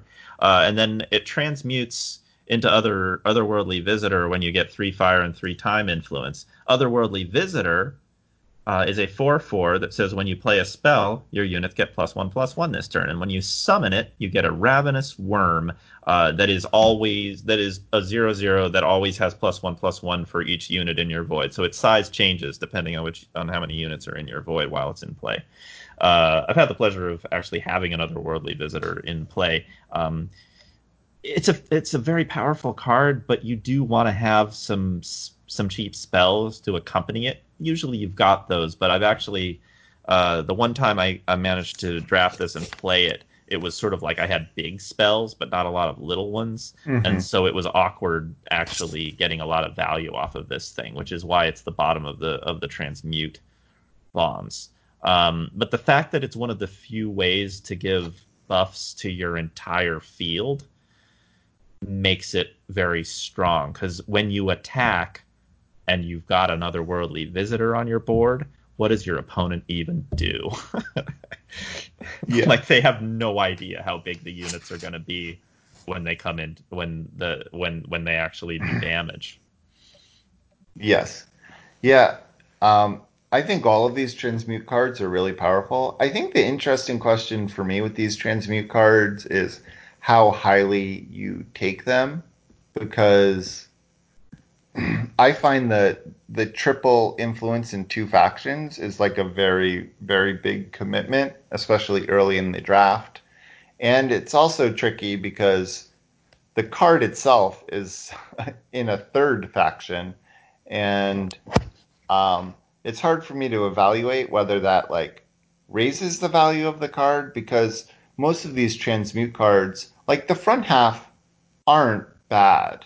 You know, like one damage, deal three. You know, one power, deal three damage to an attacking enemy is like a very good card.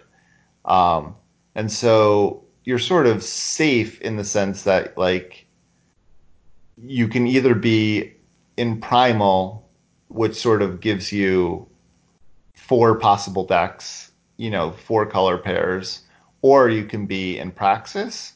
So I guess like in a sense you have like a 50-50 shot of playing this card. Uh, yeah, something like that. Yeah. Um.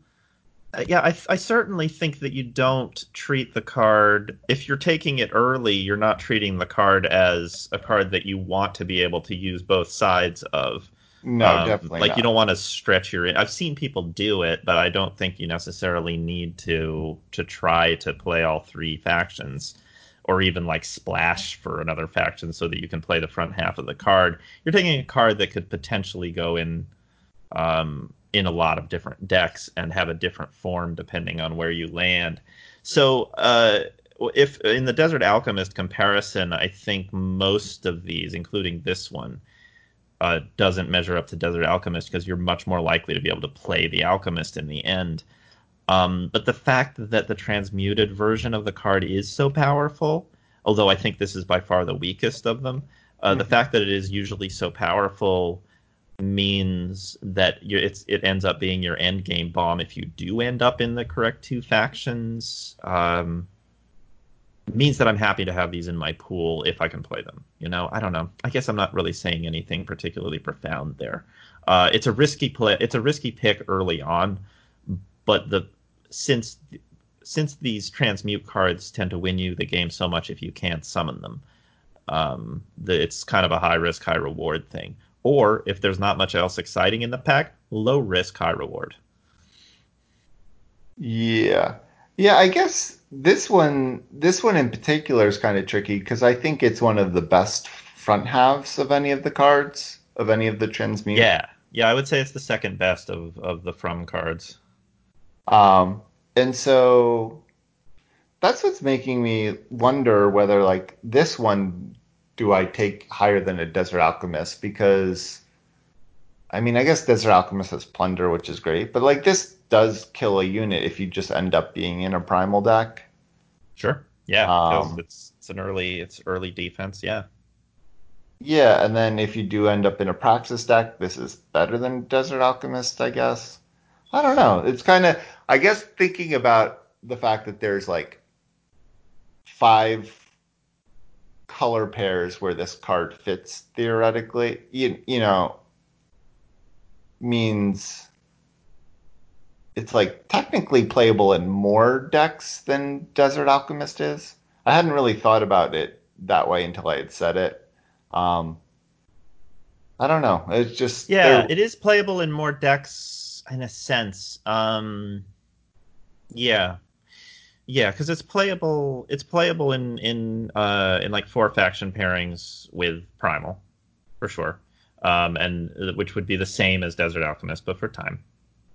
And I guess the question is uh, because I do think Desert Alchemist is a stronger card than this, because for one thing, it is a unit that attacks and it has plunder. So just if that's all it is, if it's just the front half of this card in Desert Alchemist, I'm still going to take Desert Alchemist. I think it's a more versatile card. Yeah. So is the added fact that it might end up being a massive bomb in your deck uh, enough to make it uh, a card that you take speculatively over Desert Alchemist? I don't know. Yeah, and I guess the, the you know, and then this is kind of interesting because it's the bomb part of it is the least bomby of the bunch, but like the front half is the closest to Desert Alchemist yeah. of the bunch. So the the weird part about the bomb half of this card is that the ravenous worm part is much better if you have a lot of units in your void, which would suggest that you want to be playing some kind of token deck that like puts a lot of units in your void. However, the other part of the card is that you want to play spells and probably cheap spells, so you can do more than one thing in a turn. Um, and there's not a lot of cards that sort of go into that strat that go into both strategies, but there are some. Like Rally is a good card.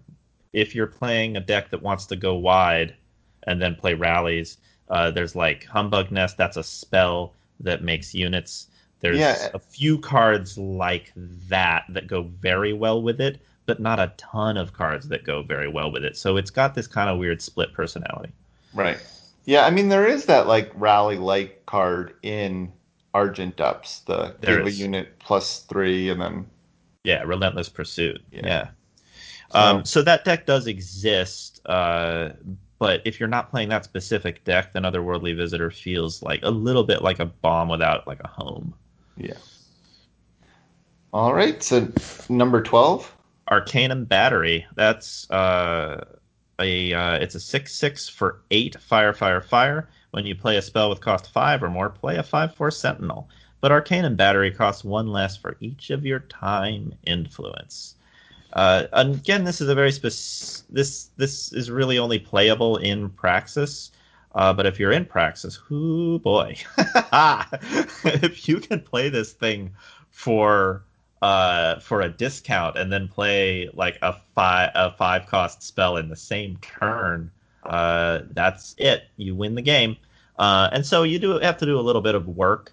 But if you see an Arcanum Battery on the board, uh, presumably uh, it's going to be able to activate a couple of times, and it's just too much. Like the spell still gets to do whatever it is that the spell does, and five cost spells tend to be very strong. Um, and just like pumping out a giant sentinel with each one of those. Uh, yeah, Arcanum Battery is the bomb in the truest sense of the word. You know, it keeps making more threats, and it's big itself. And sometimes, if you get the discount on it, it feels very unfair. Yeah, I I agree. Yeah, if you see this one on the board, you you're you feel like you're in trouble. Yeah, yeah, you feel like the game's probably going to end pretty soon. It's not going to go well for you.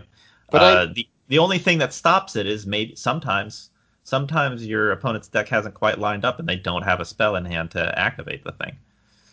Yes, though if they have a well, that's the thing with this card though is if they're in Praxis, as long as they have two time influence, they're doing all right for themselves, and if they have three or more time influence, then they still just played a ginormous overstated unit.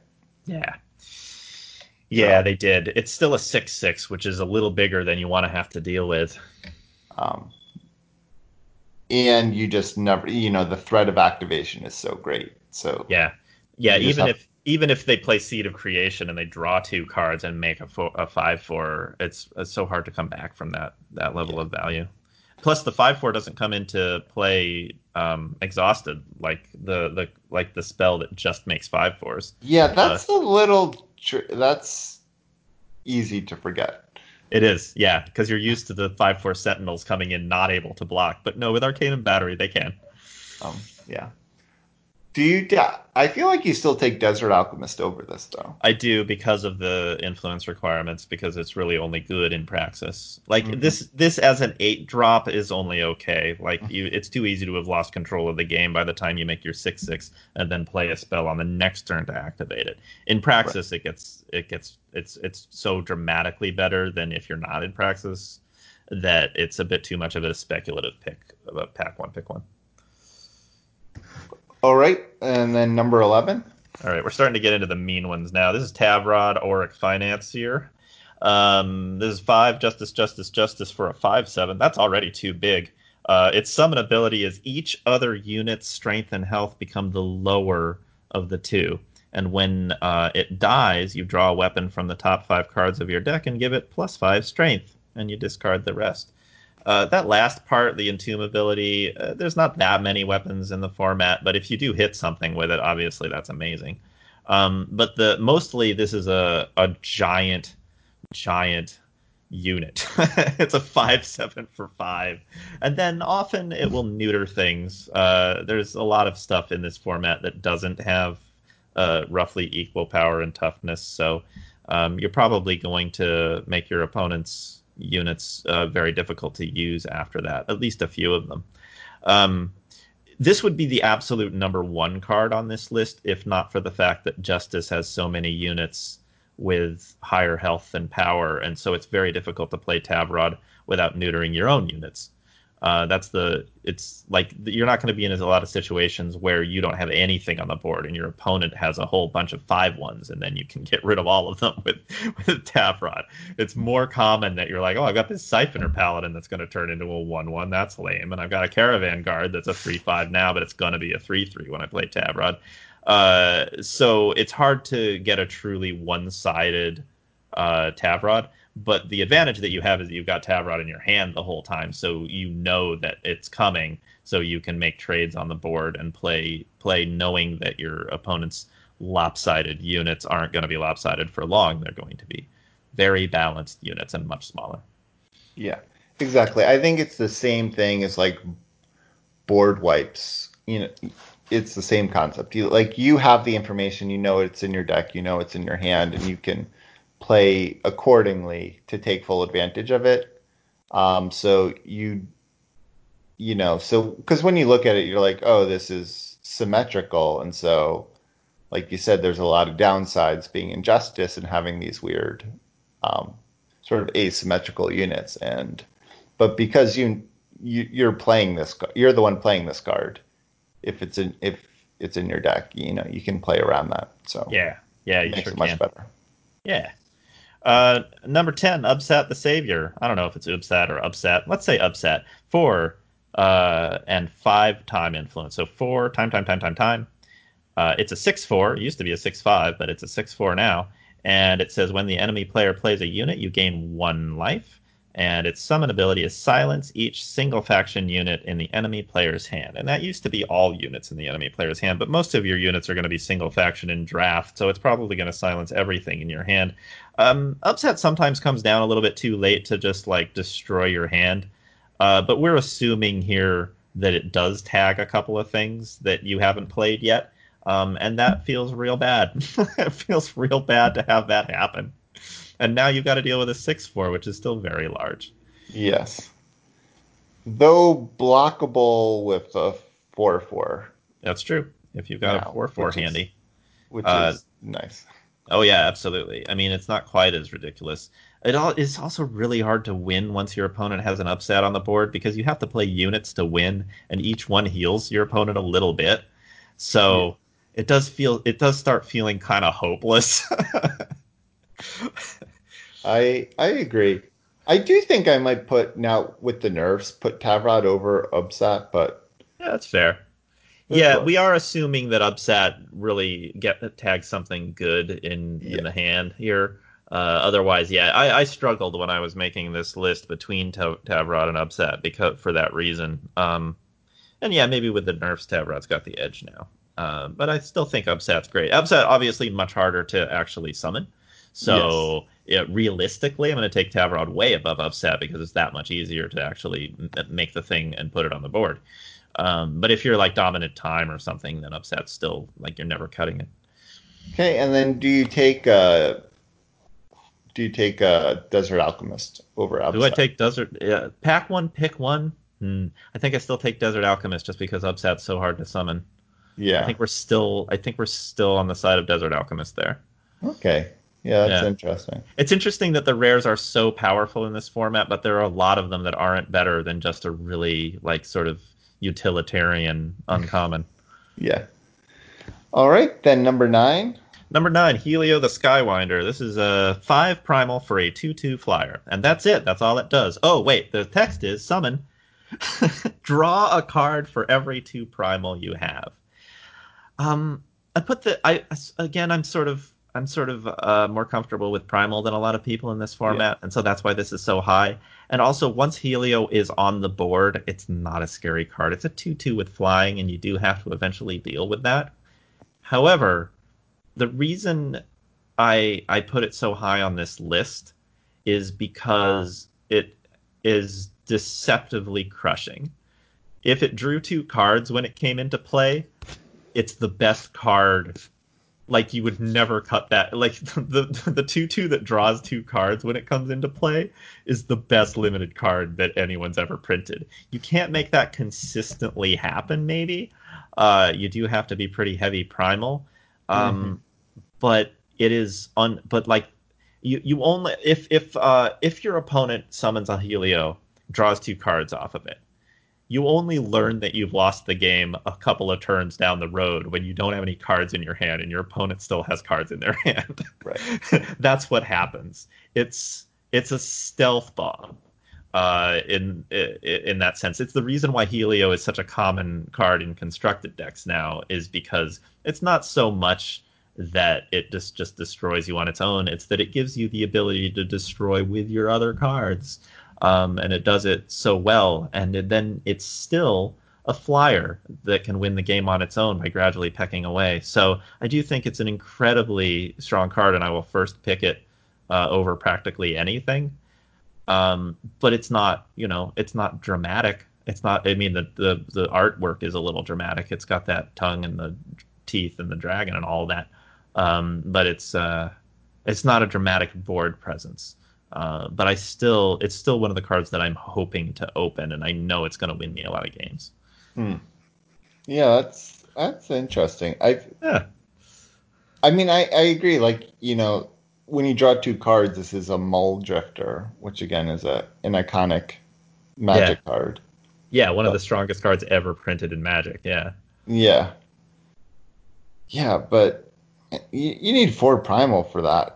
I know and then you're and then you're playing a primal deck like a No, I don't mind the primal deck. it's I don't mind the primal deck. I just think I I agree that it's a very good card if your opponent if, if you have the perfect deck for it, but Mhm.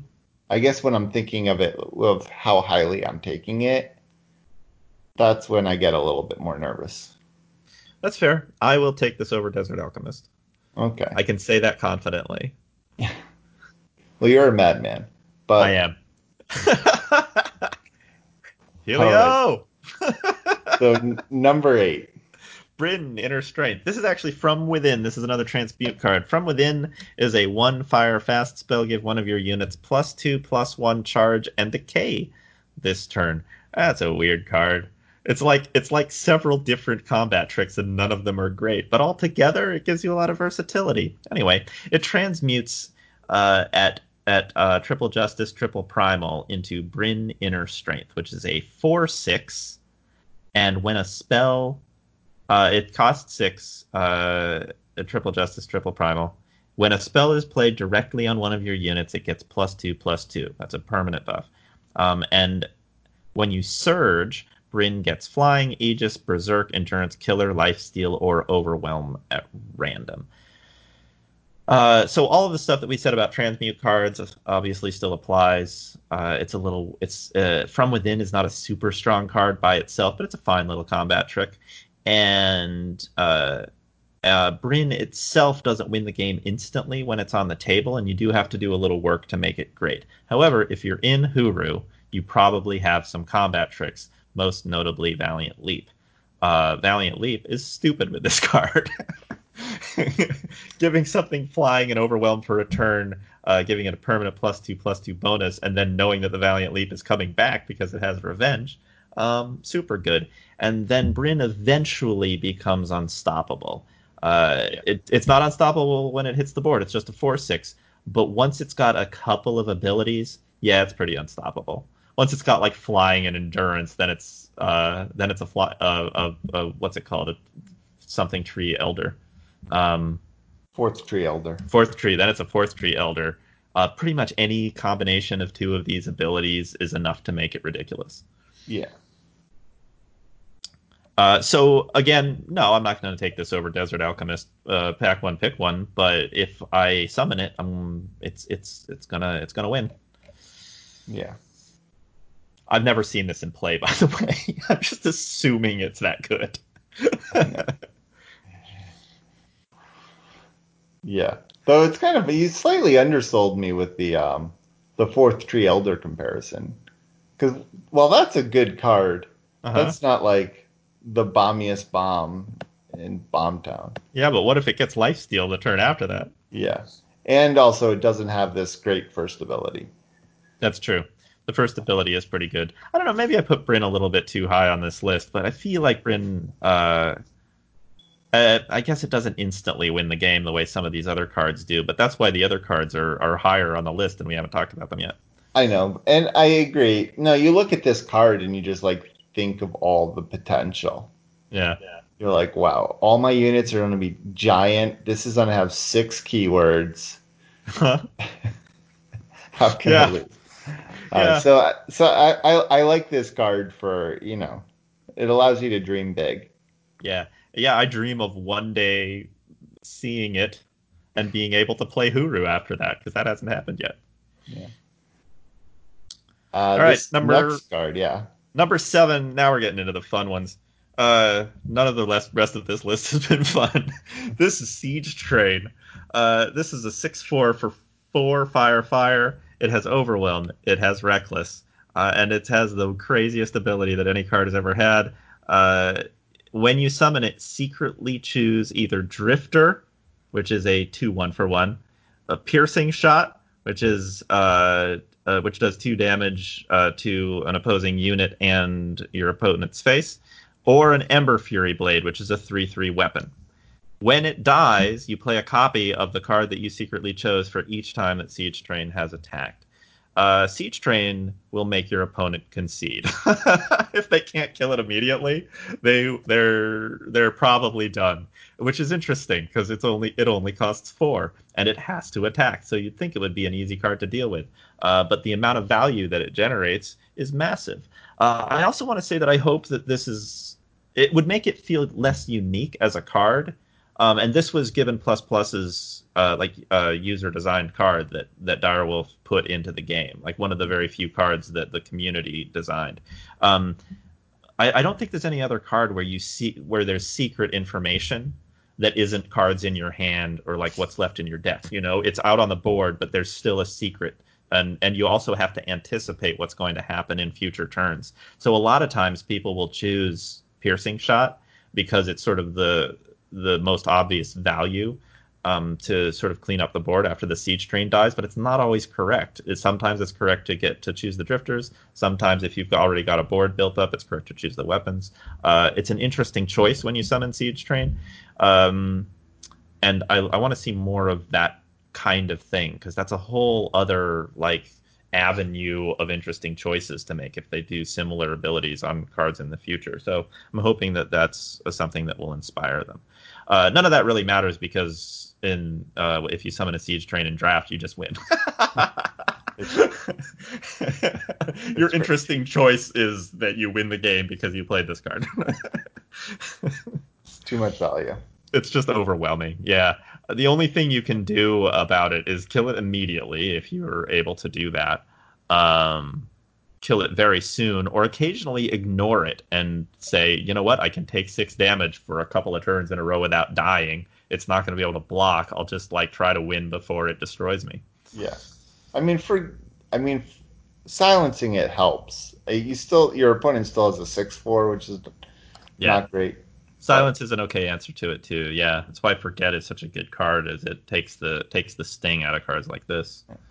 All right, so number six. Uh, this is uh, Plasma Primordial, aka From Below. Uh, the spell is uh, one time kill an enemy relic. It transmutes into a Plasma Primordial when you get three Primal and three Shadow. The Plasma Primordial is a 4 8, uh, and it says when an enemy plays a spell, they discard each copy from their deck. At the start of your turn, play a 3 1 Plasma Globule with Killer. The first part of that not really relevant to draft because uh, usually you don't have a lot of copies of any one spell. The three one with killer every turn that's gonna that's that's that's real hard to fight. that's so hard to Especially do when it. you played a four eight. Also the four eight that is basically unkillable. Yeah, it's just yeah, it's just uh it's just a mean card. I've man I've I have seen this one in play and it's just like I don't even know what to do. like I can't attack over it because my flyers have three health and the globules will kill them. Uh, anything bigger than the primordial will eventually get taken down by the killer units. Um, it's just it, it like it provides all of the inevitability that you need in a to to win a game. And the only downside, obviously, is that it's in Feln, so you're not going to be playing it ever because you're not drafting Feln. But other than that, uh, like I was saying, sometimes Feln doesn't have a card that will end the game once you've gotten all the value from all of your various revenge spells and you know all of your kill spells and all of that. Well, here's one. Here's here's a thing that you can end the game with.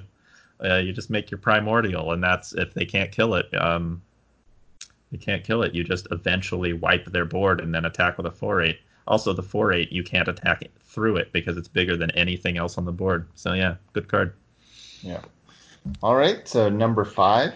Maeve, Walker of Eons. Uh, that starts out as From Beyond, which is the one shadow spell. Choose a unit or spell with cost three or less from the enemy player's hand. They discard it. I've been wrecked by From Beyond by itself, by the way. Somebody From Beyond did something in my hand, Turn back time the From Beyond, got rid of another thing from my hand, and then I just didn't do anything for the rest of the game. They never had to make Mave.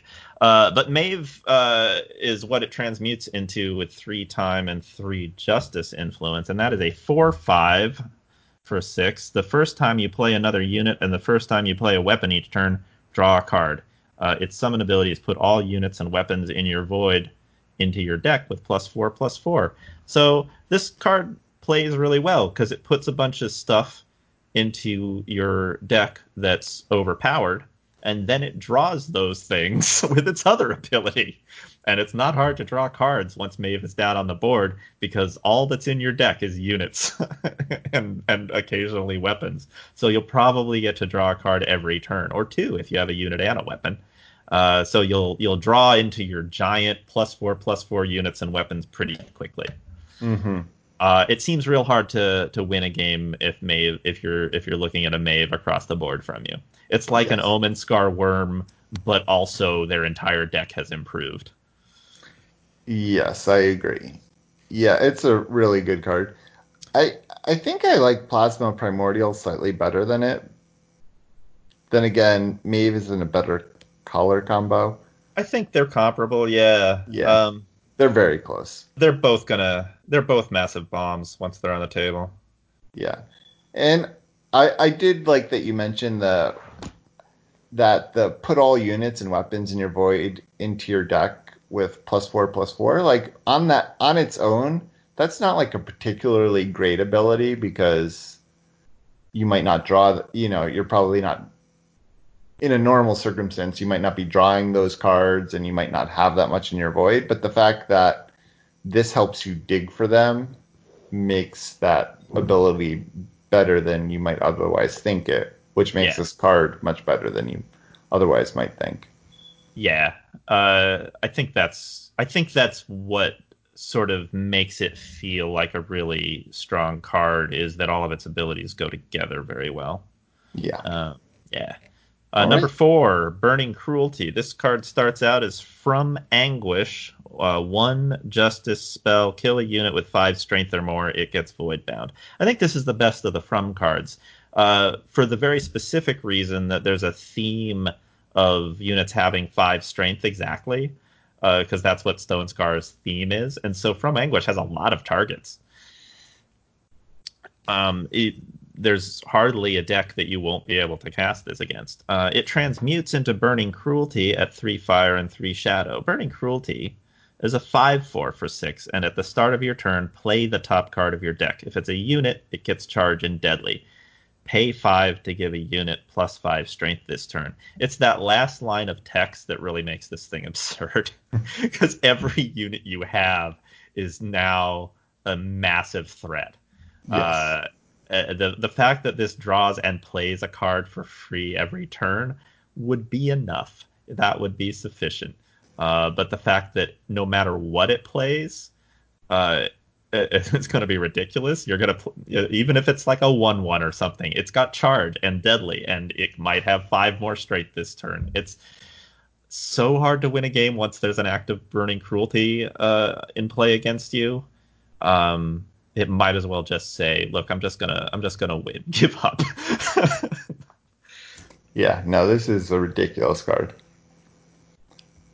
I mean, all, it's also a much safer pick early in the draft because from Anguish is just straight up playable. Yes. Yeah, and Stone Scar is a great deck. So. Yeah, Stone Scar is a great deck. Justice is a great faction by itself. It's a very safe pick. It's going to be one of the best cards in your deck, no matter what form it takes. So yeah, yeah, that's good. All right, so n- now into the big three. These are the big three. Yeah, the three that you're probably going to see more than some of the others too, because people will just take them and play them no matter what. Um, and two of them are in shadow. I think every I think people who have played this draft format have a couple of their favorites in mind. And yes, this is indeed the top three. Boy, I sure waffled a lot before getting to this. Whew. Uh, I've been talking for a long time. Number three, The Unforgiven. the Unforgiven is cost seven shadow shadow, so it should be a good bomb. It is a five six. It has flying and ambush. Uh, its summon ability is the enemy player discards five random units from their deck as a 5-6 with flying and ambush it would be a pretty great card most things in this format for the reason that i was saying before have exactly 5 strength they don't have 6 strength they have 5 so the unforgiven swallows them whole. Um, it's a big ambush unit. So it, it, it's warped my my perception of the format so much that if someone playing Shadow gets to seven power and doesn't play anything, I have to think real hard about my attacks that turn. but then I usually come to the conclusion that if they have Unforgiven and I lose like a 5 5 to it, it doesn't matter because I was going to lose anyway. Because taking five units out of your opponent's deck is absurd in draft you probably only have like somewhere between 17 and 20 units in the first place. And that takes a quarter of them at least. Yeah. Uh, and those are the only way you win the game. If you take five, by the time you're at seven power, the Unforgiven takes five units out of your deck. That's it. You don't have anything else that you can actually win the game with. You're done. you better be able to do it with the cards that are already on the board because you don't have anything else. You're not going to draw anything else for the rest of the game. It's all spells and weapons from here. yeah. No, I agree. This is a classic, classic limited bomb. Yeah, it's it's a limited bomb that destroys your future, not just your present, yeah. but your entire future. I agree. So yeah, in case you were wondering, very good card. Yeah. Not too hard to play either. I mean, seven is a lot of power to come up with, but you can do it. Yeah. Number two, uh, Severin of the Dark. Uh, Severin is a 5 7 that costs 6 Shadow Shadow. Its Surge ability, which is every time an influence comes into play, uh, play a 3 1 Piercing Grief with Charge, Lifesteal, and Revenge that die. excuse me, that dies at the end of your turn. Uh, who boy, uh, Severin. Severin's real dumb. Severin, like if you're losing and you make a Severin and then at least one piercing grief, well, you've gained three life and you've put a five seven on the board and you're not losing anymore. Yeah. Uh, and, and you're about to gain worse. three more life. Yeah, you're gonna gain three more life at some point in the random future, and every time you play a sigil after that, so hard to win against this, an active Severin. You really have to be able to kill it, and there's precious few cards that kill Severin. Uh, and if you are able to generate the piercing grief value, even if your opponent can kill Severin very soon, uh, it's still um, it still is a lot of it's still a, a huge life swing for them. Mm-hmm. Uh, yeah, it's it's super good. I I see people sometimes playing this with Prize Sow because Prize Sow will like combo with Severin and then make more piercing griefs once the first one die. It's not necessary. None of it's necessary. Severin takes over the game all by itself. Yes. And it's very, very easy to play. Unlike a lot of the bombs on this list, uh, you can just put it in absolutely any shadow deck uh, and and it will be unbelievable. Yeah, and that's the same thing with the Unforgiven. A little bit is like both of right, these are not in these like impossible to cast cycles. They're just very good cards. Yeah, just real, just real good cards. Very easy to just first pick over absolutely anything. Both Severin and the Unforgiven qualify there. You don't have to think about it real hard. You're just like, oh, I guess I'll just play Shadow and have this unbelievable card at my top end. Great great. That's a good place to be.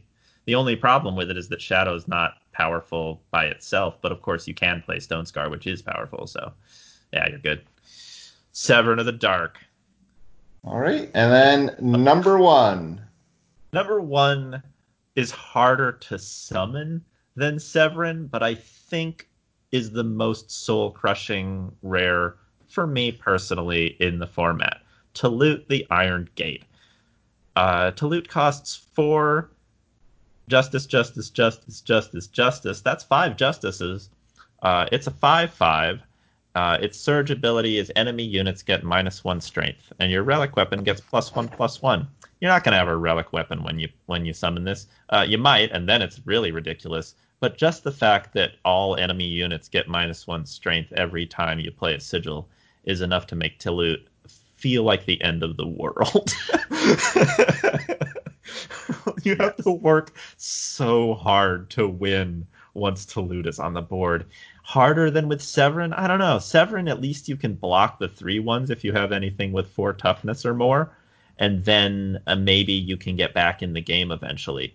Talut, Talut ends your life because all of your units are unable to do anything effective for the rest of the game and if your opponent is smart and only plays sigils when they have to uh, to to continue to neuter your army, uh, then there's there's almost nothing you can do. You can't like make a flyer and then attack with that because then Talut's going to be like, nope, now your flyer can't attack. Uh, it's brutal. It's a brutal card. Uh, the only thing that keeps it from being unbelievably unfair is the fact that it is so hard to summon. But again, Mono Justice is a pretty good deck, and decks that are primarily Justice are are perfectly playable because you've got all your Smogwing Tinkers and your and your Caravan Guards, and then your Badges of Honor that make heavy Justice influence cards easier to play. Um, maybe Severin is a safer first pick because it is an easier to play card.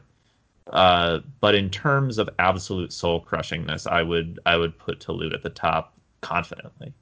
Yeah, yeah. The thing that kills me with Talut is since the minus one attack can mean you go below zero attack yeah. on your units. Yeah. You can't even like combat trick your way out of. No. No, you can't. Yeah, you can't like be like, oh, I can make one last big push here. I can cast a Victor's Cry and make it a make it and do that last five damage. No, the Victor's Cry is going to enable your unit to do two damage. it's not fun. Um, yeah, and also it's just sort of dismaying watching your units get negative strength over time. Yeah, like, like, oh, they're really lost. Uh, the other yeah, thing and... about Talut is that it slows the game down to the point where maybe nobody gets to do anything. yeah. Well, except you you have a, a four cost five five on board. Yeah. Yeah, that's true. It can attack pretty freely into an into an opposing army that doesn't have any strength. Yeah. This yeah. is also a way to remove Aegis from your opponent's units because this like the one thing that makes it like if sometimes an opponent uh, a, a unit will have Aegis and it's difficult to affect, but Talut can just repeatedly hammer at it. Yeah, it, and the fact that Justice of all we've mentioned this before of all the factions is like set up to play five Justice and is very good at triggering Surge. Just like this card just fits. It's strong and it fits the color so well. It's just like totally backbreaking, as you said. Yeah, and and also unlike Siege Train and Severin and the Unforgiven, uh, I don't I don't think Talut has that instant like oh I better concede now feeling, and yet it is it is just as strong as those. It's sort of like there's a part of you that's like, oh, maybe I can still do something. I know. And then your units are negative four, and you're like, oh. Oh, I guess I was wrong, and I should have conceded 20 minutes ago. uh, I, yeah, I don't know. I don't know if it's if it's definitely the most powerful rare in the format, but this is a ranking of how soul crushing cards are and I feel like it deserves to be at number one. yeah, and I think we definitely take that above Desert Optimist. Oh, I, I absolutely do. I will try to play it. Yeah. Yeah. as hard as it is to summon, it's not that hard if you commit. It's All not right. hard to commit to a Talut at the top end of your of your stupid justice deck. no, I, I agree. I agree. So I think we're gonna end our show there. Yes. Um, thank you, Hats, for ranking all of those uh, all those rares for us. And thank you, everyone, for listening to the show. And thank you, patrons, for paying to listen to the show. and we appreciate that. we really appreciate that. Um, and uh, for those of you who do none of those three things, um, you could join us in our Discord and talk about Eternal if you don't want to listen to the show. Uh, there is a link in the show notes. Um, and also, you could give a thumbs up to all of Raven Dragon's Reddit posts. You don't need to listen to the show to do that. Um, you can just do it. And uh, don't forget to send in all your seven win deck lists you do this week to farmingeternal at gmail.com. And remember to keep on farming. Keep on farming. Have a good night. Bye.